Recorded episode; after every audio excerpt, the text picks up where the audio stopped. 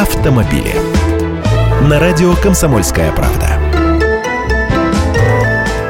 Здравствуйте! Получить водительскую медсправку стало проще. Приказ Минздрава, вступивший в силу с 26 марта, требует проходить водительскую медкомиссию впервые получающим водительское удостоверение, а также тем, кто меняет права с истекшим сроком, получает их после лишения или открывает новую категорию.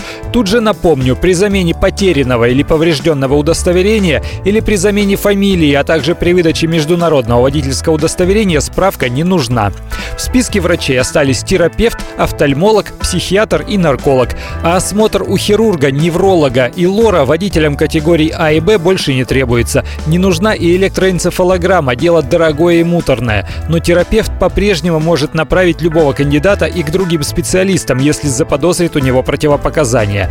Нарколог теперь имеет право назначить дополнительный анализ мочи, если найдет в человеке признаки алкоголизма или наркомании, а психиатр получил право направлять водителя на подробное психиатрическое свидетельствование. Срок действия медсправок сокращается с двух лет до одного года с момента выдачи, и бланки справки тоже изменятся. С 1 июля этого года старые справки останутся действительными до истечения 12 месяцев со дня выдачи. Я Андрей Гречаник, автоэксперт «Комсомольской правды». Отвечаю на ваши вопросы в программе «Главное вовремя» каждое утро в 8.15 по московскому времени. И заходите на сайт kp.ru в раздел «Авто», там у нас продолжается декада тест-драйвов. Каждый день подробный рассказ о новой машине. Автомобили.